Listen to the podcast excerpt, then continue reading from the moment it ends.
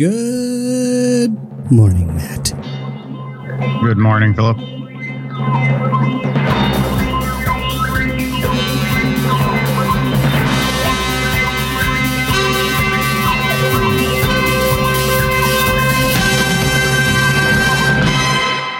You were in Washington, D.C. last week? This is true. We got to see some of the cherry blossoms. It was quite nice. Very cool. Thanks to global warming. Yes. Oh, no. I guess this is actually the normal time they would usually be out. It is. It was actually pretty cold, so everyone was a little shocked that they were out, but extremely pleasant. And we taking my daughters to see our fine country's historical monuments for the first time. Oh, that's great. I grew up there. I grew up in Maryland, right outside D.C., so I grew up in D.C., I feel. And I must say, it was a great experience. Like, I feel like I have an appreciation for American history and, I don't know, just the whole thing. It's just such a beautiful city. It is beautiful, no question, and reasonably walkable, which, as New Yorkers, we appreciate. Yeah. For its size, the amount of parkland and culture, museums and things like that it has is, like, incredible. So, shout out to Washington, D.C. Woo! Woot! We can say something positive about it. The people that work there, well that's a whole other thing. I'm just going to give a quick, fast shout out to the Unemployed Philosophers Guild. We have sponsors, and they make funny toys that cover your door. I believe you said you have finger puppets from them. And the reason I mention them right off the bat is because we're going to be giving away a special little science toy from the Unemployed Philosophers Guild this week to a fan. We're excited to feature another fan suggestion for an if. Eric Wittner, you've been if'd. Let's hear it for Eric. Woo! And I'm looking up Eric's suggestion here. It was a good one. And he's on Facebook. That's where we communicated, Eric Wittner. And he wrote in and said, what about a show about... Well, here, I'll read what he said. And then the idea comes out of that. He said, the concept that only one object can exist in one location is bothers him. He's frustrated that why can't, and he says, I'd really like to stack multiple things in a multidimensional way in the same spot from my three-dimensional perspective. See, Eric is very astute. Oh, yes. He put in some important qualifiers there. Yeah. He says, it would help with organizing my apartment. Yes. Yes. Basically, I have too much stuff and not enough room for it. Mm. And I need extraordinary solutions. Oh, all right. Well, we can do that. I think that's what Carl Sagan said, by the way, is that extraordinary problems require extraordinary solutions. Yes. Extraordinary clutter, especially. Clutter, yeah. It's just terrible. Yeah. You really got to go out there. You may need to call in the help of aliens. So he finishes up by saying, getting rid of things is not an option because I have trouble letting go of stuff. I see. So there's a bit of a Buddhist problem here, too. Attachment. Yeah. Mm-hmm. What I like about that is he says, getting rid of things is not an option because I have trouble letting go of stuff. So in other words, I would refuse to change. The universe must change. Well, that's what we do here at What the If. That's right. We change the universe according to your whims. Eric, you've come to the right place. Finally, he says, changing the basic physical properties of the universe would be easier. Correct. And smiley face. Eric Wittner on Facebook. Thank you for your suggestion. So, what do you think? Can we help Eric? We can probably help him out. There are quirks of the universe that may be able to help him out. So, as usual with this sort of thing, the first thing we got to figure out is why it is that generally you can't put all of your copies of back issues of X-Men in the same spot. Right? Even worse, National Geographic. Oh, I suppose that's true. Those things are heavy. Yeah. Seriously, those are crazy, right? That thick glossy paper. Yeah, those are black holes. That's tough stuff. So if you're presumably, let's see, you're sitting somewhere right now. You've got a table there, right, Philip? Correct. Okay. All right. So if you put your hand, actually, you just put your coffee mug down on the table, right? Yes, I did. Okay. So the coffee mug did not occupy the same space as the table? Correct. All right. That's, I mean, as much as they are in the same space, but not exactly in the same. Exactly the same space, right? Right. So that familiar sort of things not intersecting is actually not the most fundamental thing that keeps things apart. So the reason your coffee mug doesn't fall through the table is electrical forces. So the atoms in your coffee cup have electrons on the outside, and the atoms in your table have electrons on the outside, and the electrons have a repulsive force because they have the same charge. You know, this is okay. I have always thought of it being that the just like the atoms are stuck together so strongly in both cases. No, because atoms are mostly empty space, right? Wow. So if there wasn't for those electrical forces, you could easily zoom atoms through each other. Right. So when in other words, if I press my hand down on the table, the reason my hand doesn't go through the table is I've always thought of it as like, well, all the atoms in the table are almost like a fence. They're like tied to each other so strongly that I can't push through that. But actually what you're saying is it's actually much cooler, that it's like almost like when you take two magnets, you try to push them together if they have the same. Yep, it's exactly the same. As there's this invisible electromagnetic force that pushes particles apart, like vegans and bacon, right? They just they push each other apart rapidly. Yes. And those forces are so those forces get stronger as things get closer together. So the feeling of solidity that you have is actually invisible force fields pushing against each other. Cool. The scale is just so small that you don't notice there's a gap. So if you want to be one of those pedantic people at parties, you can be like, well, I'm not actually touching the table because it's just the electric field repulsing the electric field of the table. So our atoms never actually touch each other. There's a pickup line in there. Somewhere, yes. Free. That's free. Again, another one. Choose your if. So that's our ordinary sense of why things don't occupy the same space. But that's actually not going to help out, Eric. What we need to do is go a little deeper. We need music, some kind of music for when we go deeper. So deeper is the... I'm sorry, I was really slow. Oh my God. More coffee. Jaws is too ominous. Right. Indiana Jones, too thrilling. I don't know. I'll have to think of something. So there's a deeper rule called the Pauli exclusion principle, named after Wolfgang Pauli, who was a great theorist, and such a great theorist that it was rumored his mere presence would disrupt experiments. But that was. That's the sense that theory and experiment are so opposite that a great theorist, you can't even have them in the room when you're doing an experiment. It wasn't because he was like a klutz. No, it was just his presence. He had a force field around him that did this. Wow. So like when experiments would go wrong, people would blame him. Now I had this same problem in science class too, that experiments would always go wrong when I was around, especially if they were my own experiment. Yet I cannot attribute that to any intellectual force field.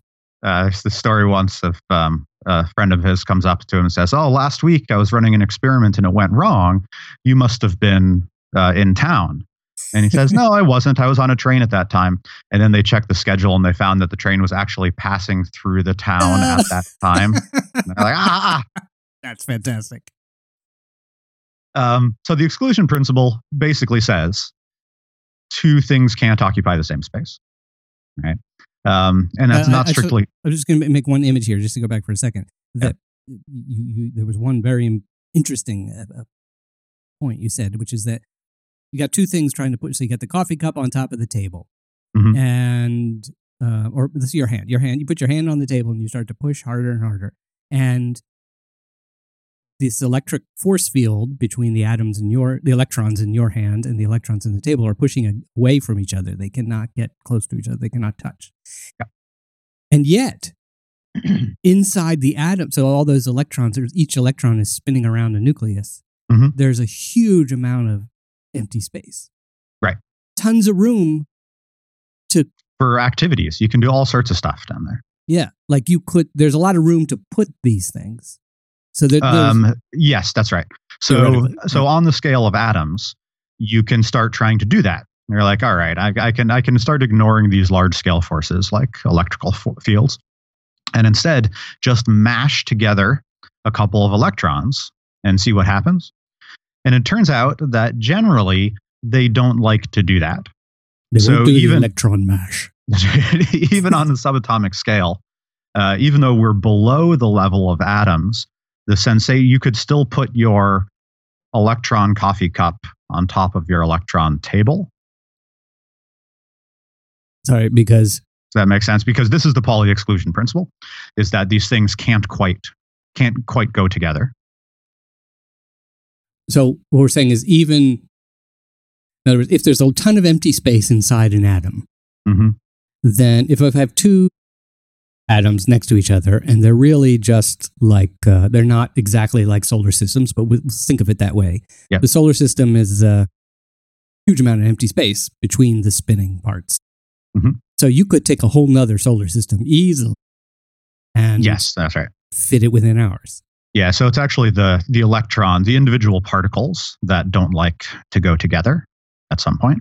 So we can actually even dispense with atoms, and we'll just hang out with two electrons for a minute. Ooh, okay.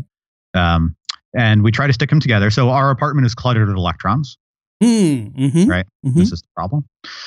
And we want to stack them in an efficient way. And it turns out, so things get a little weird, as sometimes happens with electrons. So I take my pile of electrons and I pile them up, and some of them stack on top of each other, like coffee cups on tables. And some of them slip together. So some of them I can stack. And I notice weird things like I can stack 2 here and 8 here. And it turns out that there's another... So the technical thing here is called the quant of the electron. So you dropped out just on the key word. Curses! There was a quantum... State. Yeah, your two words could not occupy the same space. So the Pauli exclusion principle doesn't really say two things can't occupy the same place. It says two things in the same quantum state can't occupy the same place. So a quantum state is a weird thing, but it's a description of other properties of the electron that might not be obvious. So things like spin, for instance. Right. I mean, I'm not sure I got the image correctly. So we got our apartment is cluttered with electrons, mm-hmm. and then we want to, you said, push them together into piles. Yeah. Say. And you're saying a bunch of these electrons will come together. Right. Some of them will stack in the way we want. I can make a little pile over here. Yeah. But yeah, a bunch of those, I put my hands out and I just start pushing them together, sort of compressing a whole bunch of electrons together into a fuzzy ball. And then I keep pushing harder and harder and harder. Mm-hmm. And some of those electrons are going to stay with me and keep going closer and closer together, but a whole bunch of other electrons are going to shoot out because they don't want to be here. That's right. So this is extremely weird, right? And one of these quantum properties, one of these quantum states, is called spin. So the kind of image in your head is that if you think of the electron as a little ball, it's not, but if you think of it as a little ball, and you give it a spin, we say it has an axis, like the Earth has an axis, mm-hmm. right? Mm-hmm. So you can stick a little arrow on the north pole of your electron, right? And the direction in which that arrow is pointing, we say that's where the spin is. Okay. Yeah. Okay. Yep. So here's the thing. So now we've got our two electrons, one in each hand, and you want to pack them together. And if the arrows are pointing in the same direction, you can't push them together. They bang into each other. But now I'm going to flip one of them 180 degrees so the arrows are pointing in opposite directions. And now they'll go together. So right now, there's obviously a number of weird things there, but I can imagine why I've got two balls and or two clouds of two round clouds, mm-hmm. and they're both spinning, and if I look at where their north pole is, so to speak, it's the one part that isn't moving; it's the center mm-hmm. of the spinning. As I look down on it. And if I'm looking down on these two spinning balls, then they appear to be aligned in the exact same way. And if I put them, I try to put them together, no, we won't go together because we're both pointing the same way for whatever reason. But you would think if I turn one of them completely 180 degrees, basically upside down, now mm-hmm. I'm looking at the South Pole, which would look identical to the North Pole. Yes, right. You can, in terms of what you're seeing, but you can do a test to check and see if it's the North or South Pole. No, but what I'm saying is that even just visually, it would seem like, okay, well, they're still not going to go together, right? Because they're just... So what we're saying is that, can we call that spinning clockwise and counterclockwise? Yep, that's cool. Oh, okay. So the idea is that simply, if the two balls are spinning clockwise, then they won't go together. Then they won't go together. But if they're spinning opposite directions, they go together. They will.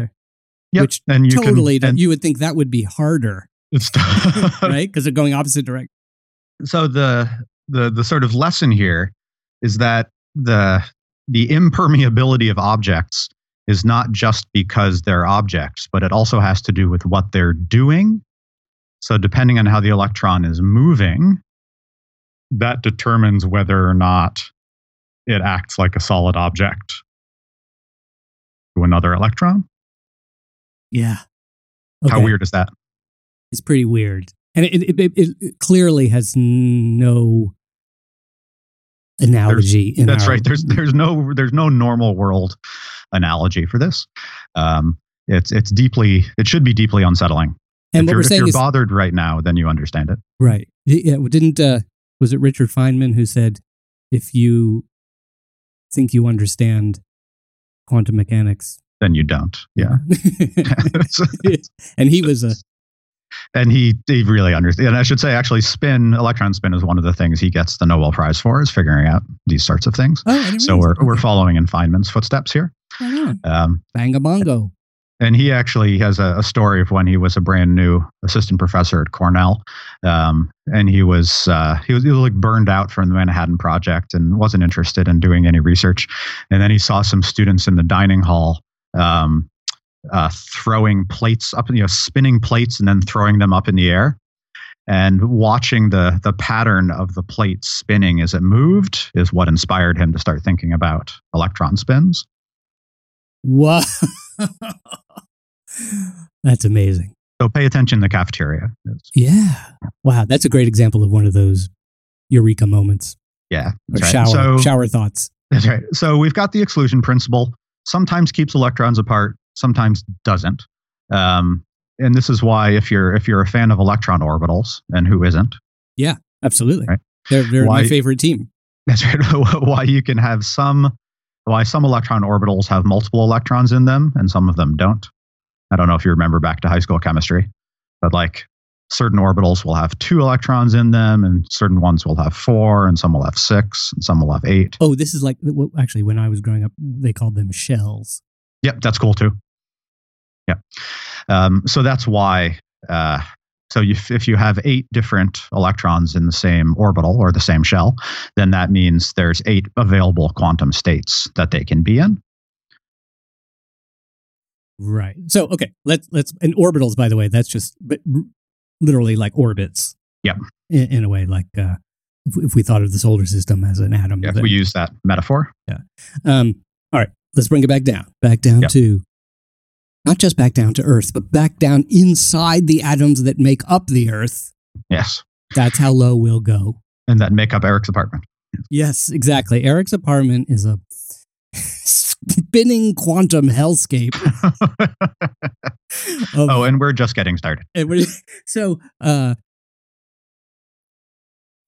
just gonna take this as a given. This is one of the things I think we have to do with quantum mechanics. This is how it works. You can't. Yep. That's right. There's no explanation for this, other than this is a fundamental premise of the nature of the universe. Right. And that's true even for the greatest scientists, right? Nobody really has a physical explanation for this. That's right. This would not only be Nobel Prize worthy, but like new book of the Bible worthy. If somebody came up with an explanation for why the exclusion principle exists. I look forward to the quantum mechanical Bible. If you start a whole new universe, you pretty much have to start with the exclusion principle. I'm not sure what more fundamental principle you could come up with. Interesting. Wow. So Pauli somehow so he's, in a way, we can't even say that these scientists figured it out. It's really more like they've calculated it. Well, yeah, it's sort of interpreted. So they're confronted with all sorts of crazy data, and this is what theorists spend their time doing. Is they say, "I've got all this crazy data. How can we make sense of it? Are there rules or principles that help bring some order to the chaos?" All right. So quantum physicists in the 20s and 30s had all of these rules about how electrons behaved. They said, well, you can have 2 electrons here and 8 electrons here, but nobody could figure out the pattern. And then Pauli says, well, if we have this one very simple rule, then we can explain all of these different things that we've been observing. Right. Basically, we can measure, without going too deep further into this, but we can measure atoms, and we can measure all these different things about them. And basically, I can look at one atom, measure it, and say, okay, here's the state of all these different properties. It's got this spin, it's got this charge, it's whatever. And I can write that down. And then I can measure a whole nother atom. And Pauli and others figured out that, okay, well, if you look at these, if each atom has these parameters, they will or will not be able to merge. Yep, that's right. So one solution to Eric's problem is if he can put all of his stuff into different quantum states. Yes. Then they will all be packed into as small a space as they want. The problem, unfortunately, is that there are a limited number of quantum states. So you can't go to Amazon and buy more. You can, that would be an interesting if we should do another time. So if you can purchase quantum states when you want them. So that'll help a little bit. Is the answer if he can just swap the quantum states? To make a maybe very, very, very simple explanation of that or visual, when I go to measure this atom and I go to measure, let's say, the spin aspect of it, I find that I only get certain numbers. Yes, that's right. Which we talked a little bit about a couple of weeks ago with our quantum world one, right? And in fact, that is numbers, and the numbers I get are, they're only whole numbers or something like that, but they're literally only a small number of numbers that come out. Right.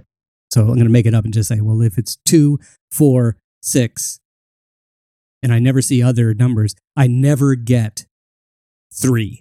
I never get odd numbers. Mm-hmm. For instance, yep. Yeah, and the scientists would say, well, we don't know why that is. We just know that this seems to be the rule. Yeah, we're just like, sorry. That doesn't exist. You can't have a spin of an odd. Yeah. So this will, like I said, so... by going to Amazon, it means that you can't go buy... You can't get any kind of quantum state you want. Right. They're set up already. Right. So that's not going to really help out. But there is yet another possibility. Say that what happens is he's able to start squeezing all the electrons in his apartment together. Mm-hmm. And as he squeezes each one together, a bunch of them go together and a whole bunch of others fly out. Then he goes and grabs the ones that flew out and put them together. And actually, hey, most of those go together because they're in the same state. But still more fly out. No matter how many piles he's able to make, there's going to be a whole bunch of stuff that Yeah, can't go together. So fortunately, there is an out still, Whew.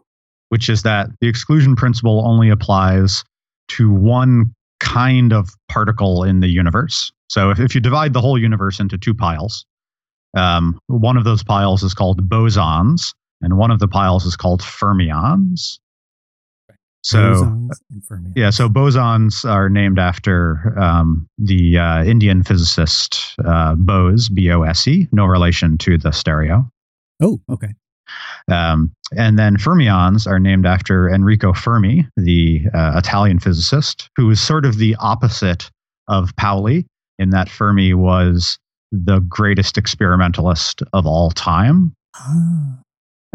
As the story goes, he measured the force of the first atomic blast with a handful of paper in his pocket.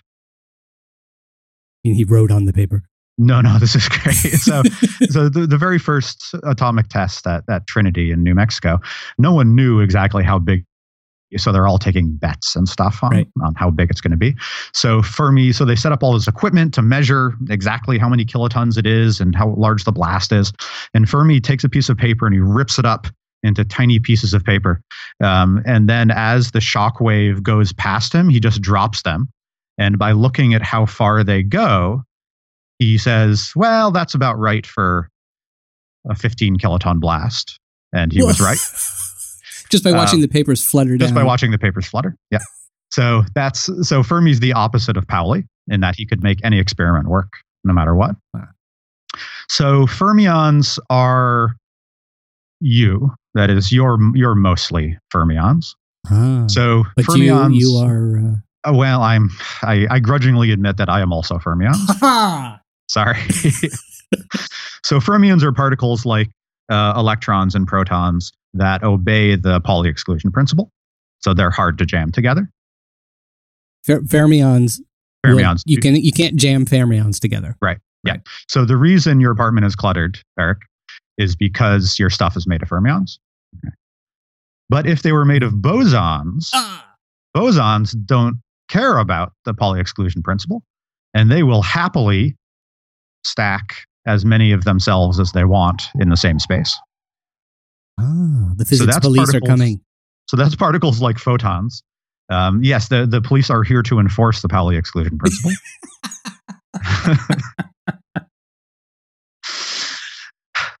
So light. Bosons. Okay, right. So fermions are... Is it like fermions are solid things and bosons are... yeah, more or less. Yeah. So bosons are like energy... Bosons are things like photons, yeah, so little packets of energy. Okay. And if you wanted to make a sweeping statement about the difference between matter and energy, you might say fermions are matter and bosons are energy. But there are angry physicists right now sending us emails complaining about me saying that. Right. But nonetheless. You're all getting filtered out. I'm sorry. We have a Gmail filter for angry physicists. If it has .edu at the end, it's not getting through. So if my apartment was cluttered with photons, no problem at all. I can just round them all up and stick them in my pocket. It doesn't matter how much stuff, how many bosons I have. Right. But photons are also like particles of light. Yep, that's right. So you're saying if there's a bunch of light in your room, if it's just light, it's just light. You could actually squeeze that together, perhaps. I mean, this would be that would be a huge if, but that's right. Pauli would not object to that. Ah, he's a cool guy. I like him. He's a little bit liberal. He's exclusionary in some ways, but so you can pull all the light particles, and that sort of makes sense. I can imagine that. Yeah, mm-hmm. Okay, yeah. Well, that's not super counterintuitive, right? So one solution to no one ever has too many bosons laying around in a mess. You can never have too many bosons. You just sweep them up and stick them in the corner and you'll be fine. Right. Or the interesting thing about photons is they tend to just sort of like bounce around until they're gone. Well, this is one of the problems with bosons is that they don't sit still. Right. They tend to be moving at like the speed of light on a fairly regular basis. So that has its own problem. And because they can pass through each other, they can pass through everything else. Yes. Well, well, it gets a little complicated because fermions can catch bosons okay. and then kind of hurl them out again. But if I build a little mirrored box, mm-hmm. I can put as many bosons inside it as I want. Oh, okay. Yeah. Mm-hmm. Okay. So Eric, if you, by the way, this would be an awesome apartment. Yes. if you want to at least grab a portion of the stuff, we can start with the bosons. Mm-hmm. And you can put mirrors on every surface in your apartment. You might begin to get a little bit less clutter. Mm-hmm. That's right. That'll be something. And certainly, there's a lot more bosons in the universe than fermions. So you can make an argument that you have cleaned up most of your apartment, right, by putting mirrors on all the walls. So, like Studio 54 or the Playboy Club or something. That's right. They're collecting very, very orderly vis-a-vis bosons. Yeah. Yes. Exactly. And alternatively, if you can turn all of your copies of National Geographic into bosons, oh, right. Okay. Then you can stack them pretty easily. Turn them into pure energy. Yeah. You might have a problem in that moment. Yeah, but stacking will be the least of your problems at that moment. Right. Okay. Yeah. Okay. So the fermion. Now you're left with the fermions. They're what Pauli is saying is he figured out no way. Yeah. There's absolutely no. It's not a matter of how hard you can push. That's right. And in fact, say neutron stars are held up just by the power of the Pauli exclusion principle. So the gravity of a neutron star is so powerful that individual particles are individual fermions are trying to be pushed together, right, and the only thing keeping them apart is just this basic law of the universe that two things can't be in the same place. Right. So if Eric takes his quantum broom and dust pan, he sweeps up all the bosons, no problem. Boom, they all come together. He puts them in a little mirrored box, and like he's got a disco ball thing, and they're cool. Done. Now he's still got all these fermions everywhere, like these fermion bunnies, dust bunnies everywhere. He goes to sweep those up, and he's able to push them closer and closer and closer together. He can keep sweeping and pushing, and he has to just pick up his hands and start squeezing them. He wants to throw them out in the trash can. But at a certain point, he has he's incredibly strong, as we know. I mean, anybody who's a fan of our show is a listener is unbelievably powerful, both intellectually and physically. And so his hands are like the best, biggest, strongest vice in the world and in the universe. And they keep pushing, and all those fermions are getting closer and closer together, and all of a sudden, he's got a neutron star in his hand. Yes. Which is both cool, because, neutron stars, and horrifying because we'll all be dead soon as the neutron star sucks in everything around it. Oh, it does. So it's a little bit like a black hole. Yeah, neutron star is like the last step before a black hole. Wow. So does that literally? In other words, he's pushed everything together. He's now got a mini neutron star, mm-hmm. and it's because that the gravity, the mass is so dense, right? That there's an enormous amount of gravity around it. Mm-hmm. So it starts pulling in more fermions. So now he doesn't even have to keep pushing. That's right. He can just sit back and let his mini neutron star suck in all of the clutter from his apartment. And I should say, neutron stars are crazy dense. So even if you have a whole apartment worth of stuff, if that gets sucked onto a neutron star, that's going to be like, a tiny little paperclip size blob of stuff. So I don't. So it's pretty awesome. So it's not. He's got a paperclip-sized neutron star, little neutron star. Yeah. So I don't know if that counts as cleaning up the apartment or not, but at least this stuff isn't laying around anymore. Well, no, but he's taken literally everything in the room. That's right, and pushed it all together and compressed it down to the size of a paperclip. Yep. So the room is empty. Yes, that's right. I mean, he's almost so. Actually, Eric, what we're saying is you were hoping to put everything together in the exact same space. And what we're saying is you can't go 100% there, but you can get the universe actually would let you go 99.999999% of the way there. Mm-hmm. Because there is so much. So what we're saying is, even though you think you can't put things in the same place, if you were able, so close, you could. Yeah, if you had a strong enough vice or whatever, you could push all the stuff in your room would all go down to the size of a paperclip. Then you've got this crazy powerful gravitational in your room. You could sit back. You could put it in the rest of the house. You could like push it around. Oh, yeah, that's right. Yeah, you put it on top of your Roomba. Yeah. And then as your Roomba goes around, it just gathers up all your stuff. This is a real ShamWow. Now, I should caution you that you'll never get any of your stuff back. Oh. Because that neutron star's gravity is going to be way too strong to actually pull anything out again. So it's kind of a one-way cleanup job. So there's a warning that pops up on your Roomba. It says, "Are you sure?" Yes, no. Are you sure you want to neutron star whatever? It's a one-way Roomba. Yeah, one-way Roomba. Because the Roomba itself would quickly be sucked in as well. And then the cat would start playing with it, and it would be gone, pushed off the edge of the table. Anyway, so basically, what we're saying is, Eric, the universe isn't as bad as you thought. Yeah, that's right. It's certainly not friendly, but... but mostly harmless. Yeah. Okay. Eric, because you had such a great concept for getting over being a hoarder, not that you are, but for those who are, the solution is Neutron Roomba. Neutron Roomba, coming soon to Amazon. That's right, coming soon to Amazon. Oh, see, that's it. If you want to create it, I'm going to create a competitor to Amazon. It's called Neutron. Neutron. And it's, we only sell very tiny things. So you can buy as much as you want from Neutron. And unlike Amazon, it won't fill your house with enormous boxes. Yes, that's right. Although if it's like Amazon, it'll still get delivered in a giant box. Yeah, covered in like those air. Yes, that's right.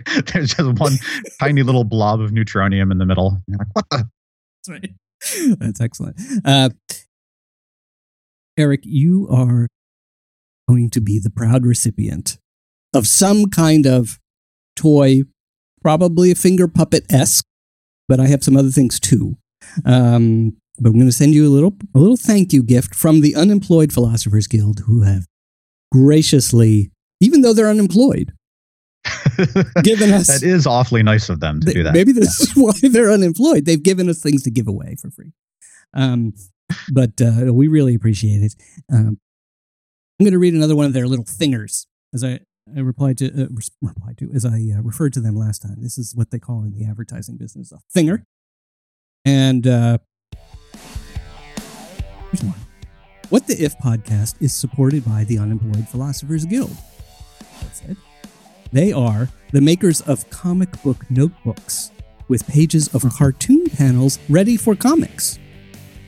Oh, that's interesting. That's cool. If you vision, you want to have fun and making your own comic, you can get a comic book notebook. Unemployed Philosophers Guild. You can find them and many other awesome things at philosophersguild.com. The Unemployed Philosophers Guild. Inventive gifts for your inventive friends. Ah. And, I think if you can invent a neutron Roomba, you deserve at least a scientist that you can stick on your finger. And have him walk around and say things. Yeah, that sounds right. We have him and her, and we also have little notebooks and things like that. So, Eric, we're going to send that to you. We'll be in touch, and I hope you enjoy it. And, man, thank you. Wow, this was really a cool one. You were right. Nice. This would be Humdinger. Today we are also sponsored by ShamWow. They don't know it, but... They don't know it, but just because they have a great name. I see next to you, by the way, V8 on your... Oh, yes, this is true. V8 Tropical Blend. that actually has flavor as opposed to standard. We're brought to you by the Unemployed Philosophers Guild, ShamWow, and V8 Tropical Blend, because summer is coming. Thank you for listening. And by the way, please, we as you can see, we depend on these ideas, on your ideas, to make this show more interesting than the... Basically, if our own thoughts are coming out, if our own ideas are coming out, they're just like too deep. Send us your ideas to help us expand our knowledge. You can hit me up on Twitter, What the If Show. That is our account. Come join us. We have a whole lot of people there sharing fun science stories, pictures, satire, all that good stuff. At What the If Show on Twitter. You can email us at feedback@whattheif.com. Feedback@whattheif.com. Do subscribe. You know, if you're listening to the show and you're really smart, you probably know this already. But if you don't, or if you just hadn't thought about it yet, you listen to a number of episodes and you're like, I'm not ready. Well, the subscription is absolutely free. All you do is click a button. All it means is that your podcatcher, whether it's iTunes or some Android device, Android app, will download each episode automatically as we put them up. And boy, do we like them up. Put them up! So... go and on. If you're an iTunes person, and you can go there, leave us a review. A bunch of you have done that. It's immensely helpful. 5 stars. If you can write a few words, that also helps. And by the way, a number of people have emailed and said, "I don't know, I don't use iTunes." Wherever you're getting them, leave a review there. That's great, because then people like you who use that service will get it. And if you can't think of what to do, just send us your review, and I'll put it out there, which would be fantastic. Am I forgetting any forms of contact? Yes, we're on Facebook, What the If. And lastly, our fantastic website. We have an amazing web designer who's talking into the microphone right now at the exact same time as I am, because it's me. And Squarespace also is very helpful. So, whattheif.com. Whattheif.com. All our episodes are there, and you can learn about who these crazy two guys are who are talking to you right now. And you can contact us there. Thank you for listening. Eric Wittner, thank you for your amazing suggestion. And to all of you who are about to send awesome ideas, send them in. If we don't use it that week, it doesn't mean it goes away. It sits there. We have a great pile of things. So, Matt, any last words? Maybe a safety message for our audience? Well, I should say a safety message is don't try to clean up my office, because you'll be crushed by the piles of fermions that are all around me. So beware. You put a sign on your office that says, beware of fermions. Beware of fermions, yes. Wonderful. I'm going to go eat something. It was Pauli German? Austrian. I'm going to... Ooh, that's good. Okay, so I'm going to have Italian for lunch. That would be amazing for Fermi. And then have a wonderful Austrian pastry. Oh, good idea. Yeah, go for it. Thank you all for listening, and send us your own ideas so you can be iffed, and you can hear us say directly to you next week, What? The if. Bye now.